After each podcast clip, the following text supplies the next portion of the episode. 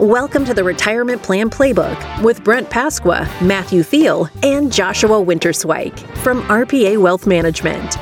In this podcast, we cover current events, retirement planning strategies, and provide you with the tools to help you build a successful retirement playbook in any political or financial landscape. Join Brent, Matthew, and Joshua as they navigate the issues that can make the later stages of your retirement plan challenging and help you create the best retirement plan playbook. Now, let's get to the show.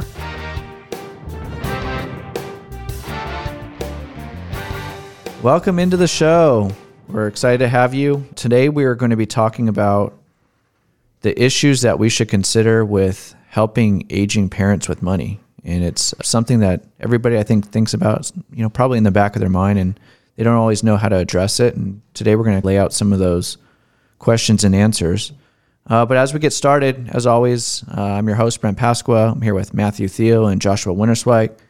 How are you guys handling school being back in session? It's been pretty awful for me. I took my traffic up by at least 10 minutes in the morning. A lot of traffic everywhere around us here in the Rancho Cucamonga area. I definitely noticed your attitude has changed in the mornings. I have two problems with it. Number one is whose idea was it to get rid of school buses? That was just silly. And then number two, it's August. Why are the kids back in school? I have that same question. There's no reason any child needs to be in school in August. They're probably all dying of heat exhaustion. Yeah, it is. It's hot. I don't know what these schools are doing, but they've absolutely lost their mind. And this is all because your drive got longer too. You can just tell in the tone of his voice. Yeah, he's just mad. Well, it doesn't matter, though. There shouldn't be kids in school in August. There's no point to that. When we were kids, we started school after Labor Day. There was nothing wrong with that. We got out by the first week of June. It was perfect. The timing made more sense. You know, you had the Labor Day. I remember you had that 3-day weekend, I think, and we started right after that, right? Or the week after that. Yeah. This is just, you know, government thing to extend it longer. I don't know, but we should not be in school. My commute also increased. So now that I do a drop off a couple times a week, I've noticed I got to accommodate for all of the school traffic, which I never had to consider before. So yeah, it does make driving in a lot worse. What about you, Brent? Traffic has been worse. That is for sure. But I think the kids are all excited to be in school for the most part. And it's fun to see them excited for the new school year. Yeah, absolutely. All right. So let's get into the hot take headlines. Following up on our last show with Kelly Van Evenhoven, the National Association of Realtors said sales of previously owned homes fell by 5.9%. This is the sixth straight month of declines. Are we feeling like the housing market is crumbling? Yeah, I think so. Crumbling might be a strong word, but housing prices are dropping. Houses aren't selling as fast. People are less eager to buy homes. I saw that new home sales also declined as well last month. So yeah, this is kind of what everyone predicted, right? Rising rates, homes aren't going to go up as much. I think we saw this coming, and I don't think that crumbling's the right word. I mean, this is just my take, but we're just headed back to kind of normalcy. The market was just crazy bananas for the last couple of years, and we're seeing a little bit of decline, which we kind of expected. So I don't think that there's like too much to it, or it is as big of a headline as people are maybe making it seem. I wouldn't be shocked if we're sitting here in 5 years doing the playbook and housing prices are, in 5 years, they're exactly where they are right now. Yeah, I don't see them going up that much. But we also had great accumulation for how many years? So exactly. 3 to 5 years of double-digit house price returns. Yeah, but you could see from 2009 or 2010, once the market collapsed, it took a long time for housing prices to really go up of much value. For a long time, they kind of just sat there. And then over the last 3 to 4 years, then it finally skyrocketed. Yeah, I'd imagine that's what happens this time.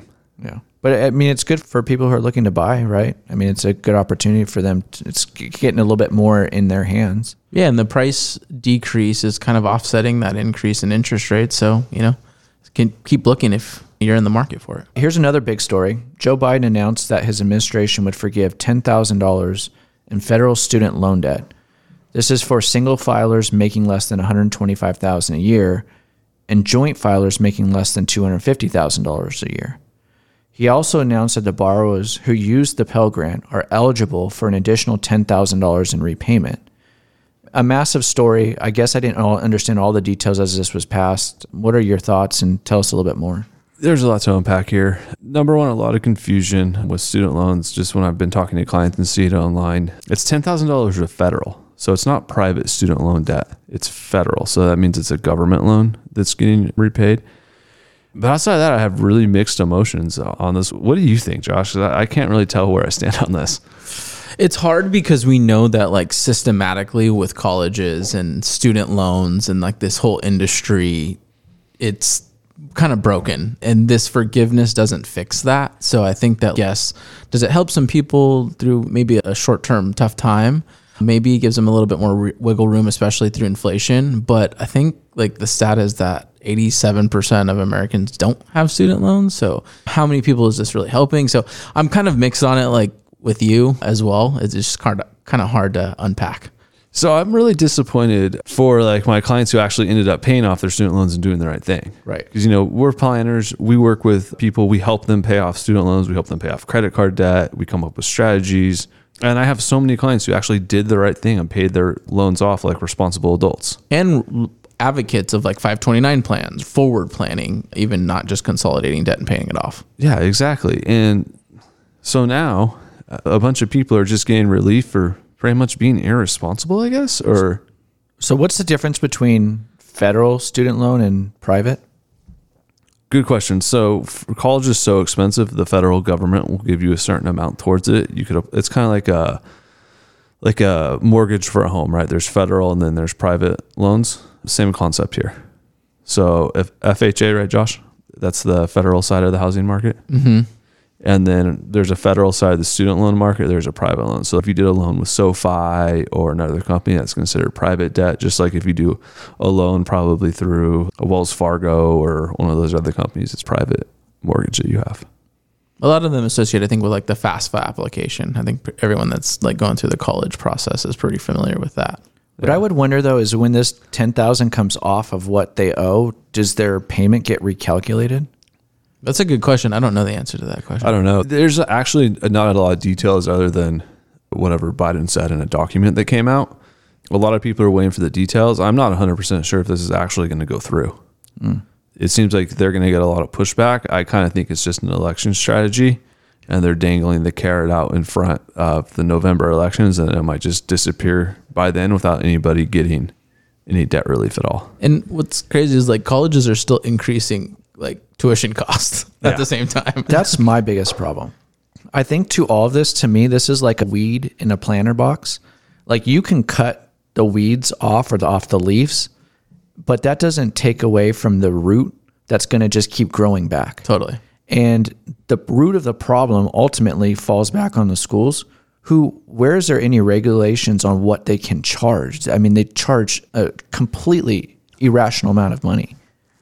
Yeah, absolutely. And I saw one take that I thought was pretty good. And what it said was that the college forgiveness should be paid by the endowments of all the colleges. I was like, oh, that makes a lot of sense. Harvard has a multi-billion-dollar endowment. Yeah, sure. Pay off the debt of the people who can't afford their degree. So that makes sense. But I don't know, putting it on the taxpayers and especially the ones who are responsible does not make sense. I do feel like there's one side of the political Democrat Party that's very desperate right now. And I wouldn't be shocked if by November they're giving out free Big Macs if you vote Democrat. That's where this is going. That's funny. Somebody's got to come in though and actually take down the cost of tuition. I mean, that's somebody's got to help there. There's a systematic problem that needs to be addressed, and it's not going to be cured by forgiving $10,000 worth of student loans. Right. And what I would want to ultimately know is when you're charging that much more for students to go to school, their income out of college isn't increasing by all that much. Yeah, you could see it per degree, but it's not enough to offset like the total cost of what they're being charged. No, not at all. All right, let's get into the next headline. MoviePass, a subscription service for movie theaters, which was canceled in 2019. I actually remember this, is actually making a comeback. The new pass will launch again on September 5th. Will either of you be purchasing it? Maybe you can tell people like what this MoviePass is, and then are you going to buy one? Yeah, so I had one back in the day. It's pretty cool. It's like a little credit card, and you got an app, and you would go on the app, pick your movie. They would load money onto your little credit card. You'd go to the movie theater, and you'd buy the tickets with it, and then you'd go sit in the show. Really cool concept, but obviously it's a pretty poor business model based on what they were charging for the monthly subscription and what a movie actually costs. So it eventually didn't work after a while, and they ran out of money, which is why they canceled it. I think it's great for people who like to go to the movies. Unfortunately, I don't have a lot of time to go to the movies, so I won't be doing it. I also haven't seen any details on what this thing is going to cost. I think it's 10, 20, and 30. They have three different tiers. You used to be able to watch like a movie a day, but it's not going to be like that because they ran out of money the first time they tried it doing that. And it's kind of like a season pass, right? Like to a sports team, but just to the movies. But I think though, and correct me if I'm wrong, like AMC and a couple of the big movie chains already have like their own pass that they've implemented as well. There's like competition to MoviePass out there now. Yeah, AMC has the Stubs program. As soon as MoviePass was canceled, my wife and I switched to Stubs, and we did that for a while, but canceled it during the pandemic. Yeah, I'm not joining the waiting list either. I haven't been to the movies in a while and don't have too much time, so it's not as attractive to me. Is there even that many quality movies coming out that often where you would need a movie pass? Right now, no. So what a lot of people don't realize is during COVID, so most of 2020, not a lot was filmed. It was very rare to get a project off the ground. So now we're just starting to get projects back that were filmed at the end of 21. So it typically takes at least over a year from the time something is filmed to you're actually seeing it in theaters. So I would imagine movies get better over the next year or two. Kind of anticipating the demand going up too, as they're seeing that demand slowly increase, and it's not yet back to pre-pandemic levels. So maybe a good time to launch it and get some hype as these movies come out. Be interesting to see. All right, let's get into the retirement planning corner. One thing that, you know, has come up a lot over the years is how do we talk to our parents, and they could be aging parents, younger parents, older parents, I mean, about their finances and how do we talk about money? But why is it important to talk with your parents about money? Yeah, so I think this is a really deep topic, but I think it's really important. And the main thing I would look at it as, you're going to get a better understanding of where your parents are financially by talking with them. And you're going to hit a certain point where you're most likely going to be in charge of their money and making financial decisions for them. So it's probably pretty wise at some point in your life, or even if you're a parent, to sit down with your kids, maybe they're in their 30s, 40s, 50s, and show them the finances. Let them know how you're doing things. Yeah, bringing up that awareness is just going to create a better plan for the whole family, because we know that collectively there could be potential inheritance down the road or medical costs for parents that weren't expected because that conversation was never open. So there's just a lot of reasons there that opening up this conversation is going to be helpful, not only for your parents, but for also your personal situation. Just here at RPA, I mean, we're helping 250, 300 households. And I have quite a few clients I could think of off the top of my head where I'm like, man, you know, really think you should probably bring your kids in to help you with your finances. Like, I'm a little bit nervous about your decision making on some things, and maybe you forget something, or you're doing something that's probably not wise with your money. And maybe someone a little bit younger, your kids, can maybe help you think through the process better. And I think this goes back to a systematic problem that we have, not only in education though, but also in our culture, of why aren't these things discussed as you're growing up or taught in school, where your parents should be educating you on all of these things along the way anyway. So when they're at this stage, like, the communication lines about a lot of this should already be in place.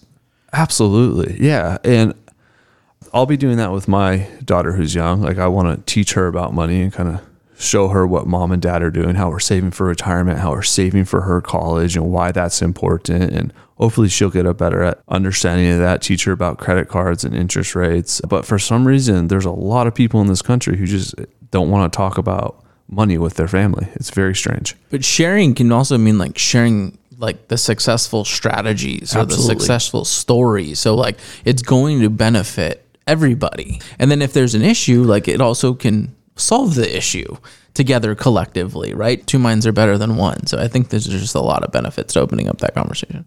I agree. And what is the actual sandwich generation? Josh, you should take this one.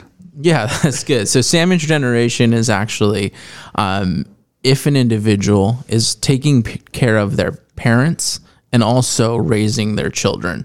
So there's a sandwich there, right? You're the meat in the sandwich and you're taking care of the two bread pieces. You told me about that. I was like, you're like, hey, we should talk about sandwich generation. I'm like, what's a sandwich generation? Which is what I wanted you to answer. But what's really interesting is I find with my clients, when I thought about this, I feel like it happens sometime in their 50s to 60s where they still have their kids. Maybe they're in high school. They're getting ready to send them to college. But then also they start taking care of their parents who are maybe 75, 80, and they're more reliant on them. And so then as planners, we have to do so much more work because we're not only planning for their parents, but we're planning for their kids, the college, and then also their own retirement, right? There's just so much work to do if you are in that sandwich generation. You have the full financial planning spectrum, like the whole textbook's being used. Yeah, absolutely. And a lot of that, what the older parents in that generation have, impact all of the trickle-down effect between the generation that's in the middle and the generation that's coming beyond, because all of that can have such an impact on them financially and the planning strategies that we implement. Yeah, especially when you're looking at an estate plan. You're planning the estate plan as a parent, but your child's helping you with it. And if the child doesn't understand who's inheriting what, and that's not set up properly, there could be so many different like negative tax implications that happen and just kind of some consequences from not having that open discussion. Absolutely. What do you guys think is the ideal age to start the conversation with your parents? That's a good question. I think it's tough to answer, but I would say pretty much immediately. You should get a good idea of it, or at least have an idea of what they have and where it's at, right? If you don't even know where your parents' bank accounts are at, if something happens to them, what are you going to do?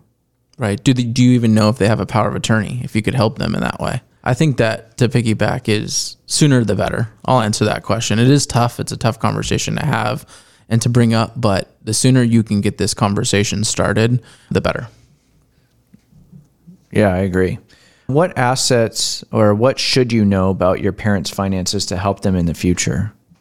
I'll start. Basically just a simple balance sheet, right? You want to have an idea of the assets. You want to know where those are. Do they have retirement accounts, IRA, 401k? How many do they have? Who holds them? Is there brokerage accounts? Where's it at? Is it E-Trade, Fidelity, Charles Schwab? And then also, do they own a lot of property? Where's the property located? Where are the deeds located? And then probably the most important one, because you're going to need this for day-to-day expenses if something happens to your family, but can you get access to their bank accounts? Where are those bank accounts held? How do they do their bills? All that stuff on the asset side to move money is super important. Yeah, I feel like it's like an earthquake kit, like in case an emergency, you kind of have some like reserves of knowing where things are. And I think that conversation with an older parent doesn't have to actually be that difficult. It could be more or less, hey, if anything were to ever happen, can you give us like a summary of what we're supposed to do, what maybe some general the ideas of where the stuff is at? And at least that opens up the conversation with the parent so that they know if you're in a situation where you can't do this yourself, at least we can step in with hopefully not a lot of having us to go find, dig, and pull everything out on what we're supposed to do. Yeah, so starting and keeping it simple or stick to the basics. And if they're not organized, now is the time. Now you got to get them organized, especially if they're still in, sound mind. And if you're not capable of doing it on your end, go hire a financial planner to help. Right. And I think that's a really important point, because I think that if, let's say you as a person, your finances are all organized or you're working with an advisor and you do things really well, this probably gives you a good chance to help them get organized. Because what's not organized on their end is probably eventually going to fall back on you. Absolutely. Totally. When we see that, right? We see that every day here in this office about kids and potentially parents, maybe even just having a health event or something happens and we waited and now it falls all on that individual. And it could have been avoided. Yeah, absolutely. And then I think there's other things that come into play by doing that. You obviously want to try to avoid them from getting scammed. Yeah, elder abuse. That's what I was thinking when we thought of the topic for the show. I'm like, oh, that's perfect, because we don't want to see our parents scammed. At least I don't. Correct. And that's something we've seen with many aging clients over the years. It happens. It wouldn't have happened to them 10 years ago, but at this stage, now it's happening. Absolutely. What are some of the financial things that you should have access to? I think, though, before we move on that, gathering documents, to list just a few more too, is understanding your parents' income also just their expenses. Matthew also talked about creating a balance sheet. I think a little bit of an outline of the cash flow is important as well when we're asking these questions to our parents. And then also some legal documents, right? What has already been created or what hasn't been created? I think this is a really good place to start as well. Is there a living trust that was created, or how the titling of all of these accounts fall in line? Really simple question, but will open up a lot of conversation with understanding who are the beneficiaries and how they're titled. And then lastly, just insurance. I think insurance is very complicated, and especially with the taxation of insurance policies. So really taking a deep dive into insurance or looking at a policy with the parents, I think, can be very helpful as well. That's such a great idea on the legal documents, you know, and while you were talking, I just realized I don't even know where my parents keep their trusts in their house, but I don't have a copy of it personally. So I think after this, when I go see my mom tonight, I'm going to be like, hey mom, where do you guys keep the trust at? Because I know where the bank accounts are. I know the retirement accounts, we've talked, but the actual trust, I don't know where it's at. Yeah, that's a good plan. Yeah. You got to know where that's at. But at the end of the day, what information do you really want to have access to? I would say it depends on the stage. So let's work backwards. If they're in a nursing home, or if you think it's going to be time to get them in a nursing home, or they need extra care from a nurse, you probably need access to almost everything, and you probably need to be doing the day-to-day finances for them, or at least overseeing it. If they have health issues, been in and out of the hospital, going to doctor's appointments weekly, maybe on a bunch of pills, or struggling to breathe, poor diagnosis, you're probably going to want to have mostly everything, if not getting ready to take over their finances as well. But like if they recently retired, say they're 65, 70, they just finished working, maybe just an idea. An overview. Yeah. A balance sheet. That's it. Know where their trust is at. Yeah, I need to get into that. Yeah. And I think if your parents are getting closer to those stages, or you can see that on the horizon, it's probably a good idea to just make sure they have a trust, because having a trust is going to give you the proper and legal way to be able to take control of these things. And then it's probably going to save some conflict within other members of your family if you're managing or helping your parents with these assets, just so you're following within the guidelines of the law. And usually like that living trust process and having that provides great organization, and is very, very successful in kind of that transition like you're talking about. Right. So. And you have to follow steps. I mean, it's not like, you know, you just have the trust and then you go and you have control of everything. You have to follow those steps and the guidelines. And if they're cognitively impaired, then you're going to be able to have to go to the doctor and get it signed off. And there's just a lot of steps involved, but it's done properly. Absolutely. How would you manage kids and parents from a financial perspective? So the number one thing is looking at it from a planning basis. So currently, are you raising a child? Are you getting ready to send them off to college, or are you planning to inherit? And then how does that change your retirement? I think a lot of people, and Brent, Josh, one of you can correct me if I'm wrong, but usually you end up inheriting money at some point in your early 60s, I'd say the majority of the time. So that would mean your parents lived until their 80s or early 90s, they pass away, maybe you inherit $2 million. I feel like that usually gives a lot of people the confidence they need to retire. I would agree with that. I've seen it happen a lot with my clients. They're like, okay, inheriting some money, I'm going to retire now. So that's why I think it's really important to put that plan together with an actual planner. And maybe you even build in, hey, I talked to my parents a few years ago. It looks like I'm going to inherit $1 million or $2 million. Let's actually build that into my financial plan. It's just my dad. He's the only one left. My mom passed away. He's not in good health. Probably only going to last 3 or 4 more years. And you could actually create a financial plan, build that in, and we could simulate you getting that inheritance so we know how it's going to impact you before you actually even get it. And appropriately tax plan for that event. Building that out is going to answer so many questions and provide so much clarity for you. And it can also, again, have a successful outcome for your parent, right? There's things that can be done just on a tax strategy basis or an investment strategy basis that's going to help your parents and you and your family. And I think that's really how generational wealth is built, right? Like we're planning through multi-generations. So taking the lead as that sandwich generation can just promote even more success. And then let's look at it too from maybe you're in your 50s or 60s and you want to send your child to college, and, you know, say they're 16, 17, 18, and they're ready to go off to Harvard, USC, UCLA, or even a state school. And you're looking at the cost, like, wow, I can't afford this, but I don't want my kids to have student loans. Well, maybe if you know that your parents have a lot of money or they're standing to inherit some money, you're more comfortable taking on those student loans if at some point in the next 10 years, you're going to inherit money to pay off those loans. Or you might not even know, like, grandma and grandpa's feelings. They might say, I want to pay for that. We just never had that conversation, and we could pay for it now. We have too much money anyways. We might as well give it to the grandkids. Right. So understanding how much money they have, that transaction doesn't have to be when an event happens or a passing. It could be now, and the grandparents can actually see their grandkids enjoy it.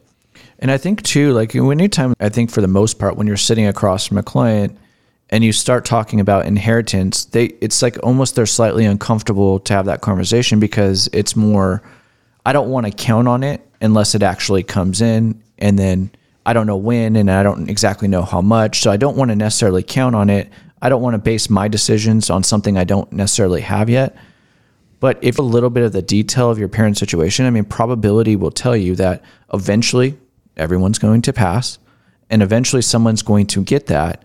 And if that could help you, like you said, with your kids with college, or you retire a little bit early, yes, that should be taken into consideration as you're doing your planning. Absolutely.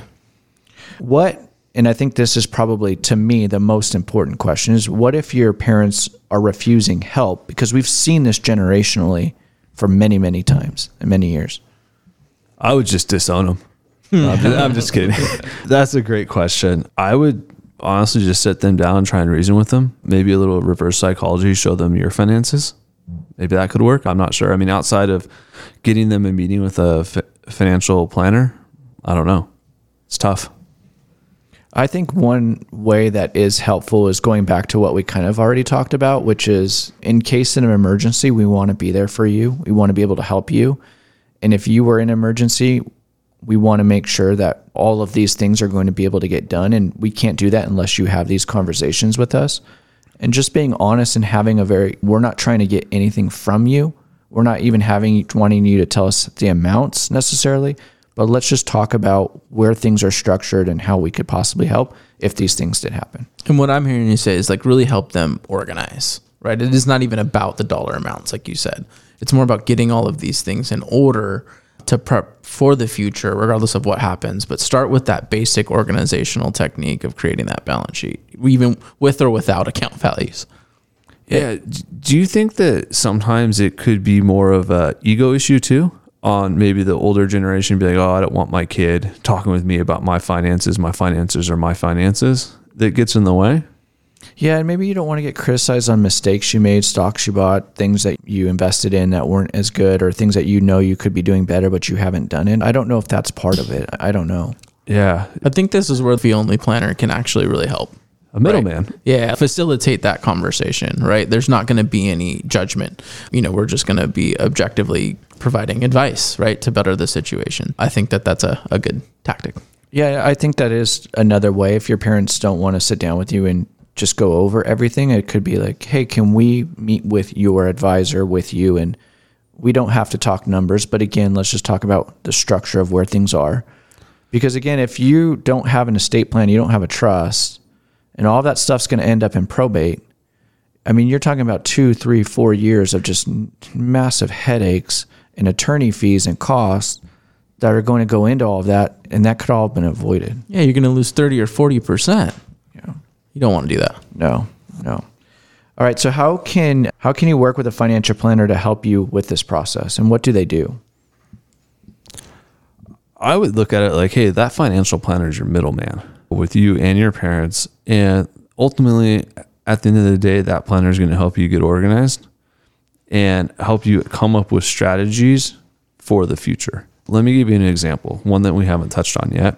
Let's say that you have 2 parents and one already passed away, so there's only one left.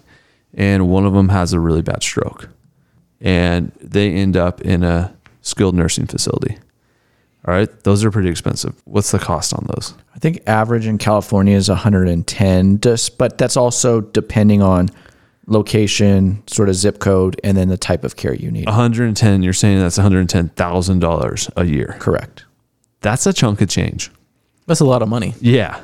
So if you're looking at it from someone who's in their 50s and 60s trying to take care of their parents, and now you have to pay $110,000 for this facility for your mom or dad who suffered this stroke and can't take care of themselves anymore, where's that money going to come from? And that's what the planner's job is. Are we doing a reverse mortgage? Are we selling the home? Is there retirement assets we could use to pay for this? But what you don't want to happen is that you're in your 40s, 50s, 60s, and you're stuck paying for your parents, and now it's jeopardizing your financial future. Yeah, the proactive planning helps avoid making a reactive decision that could potentially be very consequential. Absolutely. I think I've seen as many times somebody inherit money from their parents as I have the younger kid having to help their parents in the last stage of their, or last chapter of their life or retirement. Yeah, it probably just depends how well their parents were set up, right? Or how much money they have. But I mean, it could be sad because, like we've been talking about the sandwich generation, you might be deciding between helping out your parents financially or helping your kid go to college. Correct. That's such a tough decision. And a professional opinion is just going to help. I think that a lot of people too don't realize that like financial planners can help that sandwich generation. Like maybe it's not you that needs all of the help, but it is the help that is needed to facilitate that conversation and that organization with your parent. So I just think that this is a good alert for anyone out there that didn't think that that help was available. Yeah, and I think there's two things that I've come to realize with this. Number one, having these conversations don't have to be super detailed, but we know they can be very helpful. We know that those can open up the conversations on making things easier in the future. And number two, this can alleviate a tremendous amount of stress. Totally. Absolutely. Yeah, for sure. All right, let's get in the last part of the show. Let's get into RPA recommends. Joshua, you want to hit it first? Yeah, mine's kind of in line with our topic today. So a lot of people have Google emails, right? We have Gmail or Google email, and Google has a free suite of collaborative like doc tools like Word and Excel and calendars. And if we're helping our parents, we are that sandwich generation, or if you're out there, just a great tool to like be able to put together a letter or a calendar or a spreadsheet that you're able to collaborate with like other family, and it's free.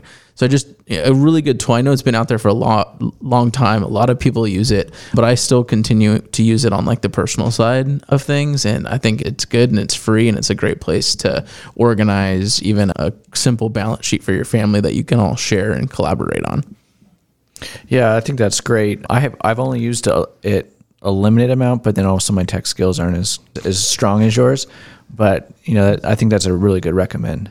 Yeah, my fantasy league used Google Documents to create a rule book. And then you can share it and edit it. You could share it. Yeah, it's pretty nice. Yeah, hold on. You have a rule book for your fantasy football league? Yeah, it's a hardcore league. All right, so I have one that I can't remember sometimes if I mentioned them in the past, but I thought this topic is really helpful with this recommend because we see this problem with the clients across the board. I'm going to recommend LastPass. And LastPass is a site that helps you store your usernames and your passwords. And what it's helpful to do is nowadays, obviously, we need every password. Everything has a username and password. And most people that we work with, they don't remember all their username and passwords. My parents don't remember all their username and passwords. Everything seems to have a username and password. It's not just when you use your phone or storing it on your computer or desktop, that doesn't go with you, but download LastPass. You know, go with a simple basic package and have it saved on there, because that way you're going to know where all of your username and passwords are, and you're not having to walk around with a little notebook. Yeah, that's a great recommend. I love LastPass. You mean everybody, though, doesn't use password 1, 2, 3, 4? Or your dog's name? Yeah. Actually, LastPass, though, why I like it is because you have your browser, right? Like you use Microsoft or you use Google, and they have a password software that like can save your password. But why I like LastPass is because it's third party, right? All of your data and all of your search and everything you're doing on the internet is, let's say, Google Chrome, but then LastPass is that third party that's like keeping your password secure from Chrome. Correct. So that's why I like it. Yeah, I love the product. I use it myself. Yeah, you told me about it. I don't know how long we've been using that, 5+ years, and that's completely a game changer. I mean, that just saves you so much headache, because if you don't have your password, you're not getting in. It's just a headache. Yeah, I have random passwords on all of my important accounts, like financial institutions, things like that. Yeah. So maybe I should change mine. I'm just kidding. I use LastPass. All right, what do you have for us, Matt? All right. I've been in the kitchen trash can market for a while, and I like the Wirecutter for product reviews. They usually don't go wrong. So I bought their top review trash can, a Simplehuman, and I sent it back because it had a dent. And then I was like, all right, I'll give it another go. So I bought another model of the Simplehuman trash can. I bring it home. I take it out of the box. I go to put my trash bag in it, and the trash bag doesn't fit. This is their standard kitchen trash can. I laugh because I heard this story. No, it's a good one. And it doesn't fit a normal Costco size trash bag. So I'm like, great. I'm going to return this Wirecutter recommended trash can from Simplehuman. For the first time ever, I've never liked a Wirecutter product. And I happened to be at Josh's house on Saturday. I picked him up because we were going somewhere. And I saw his trash can. I was like, that was a nice trash can. He said, yeah, I got it at Costco. And so now I went to Costco and I bought the Kohler trash can step can. It's on sale right now for $65. It's so much better than the Simplehuman $200 trash can that doesn't fit normal trash bags. So do yourself a favor while it's on sale at Costco, $65 if you need a new step trash can for your kitchen, Kohler. I co-signed this recommendation. And it looks nice in the house. Yeah, no, it looks great. I'm glad you got it. I'm glad you're happy, because you seem pretty upset about the Simplehuman ones. So. Oh, I was so mad. Big fail by the Wirecutter. I've never had a worse product recommendation from them ever. Glad you got a good trash can at your house. It's important. Yeah. All right. So as we close up, as advisors, we love helping people. That's why we do it. So if you would like to schedule a complimentary consultation, please go to our website at rpawealth.com. You can also download our ebook from our website. And if you'd like the show notes, please go to retirementplanplaybook.com. As always, thanks for being with us, and thanks for listening. Thank you. Thank you. Thank you for listening to the Retirement Plan Playbook. Click the following button to be notified when new episodes become available. To get in touch with our team, call us at 909-296-7977. Or visit our website at www.rpawealth.com to schedule a complimentary consultation. The information covered and posted represents the views and opinions of the guest and does not necessarily represent the views or opinions of RPA Wealth Management. The content has been made available for informational and educational purposes only. The content is not intended to be a substitute for professional investing advice. Always seek the advice of your financial advisor or other qualified financial service provider with any questions you may have regarding your investment planning.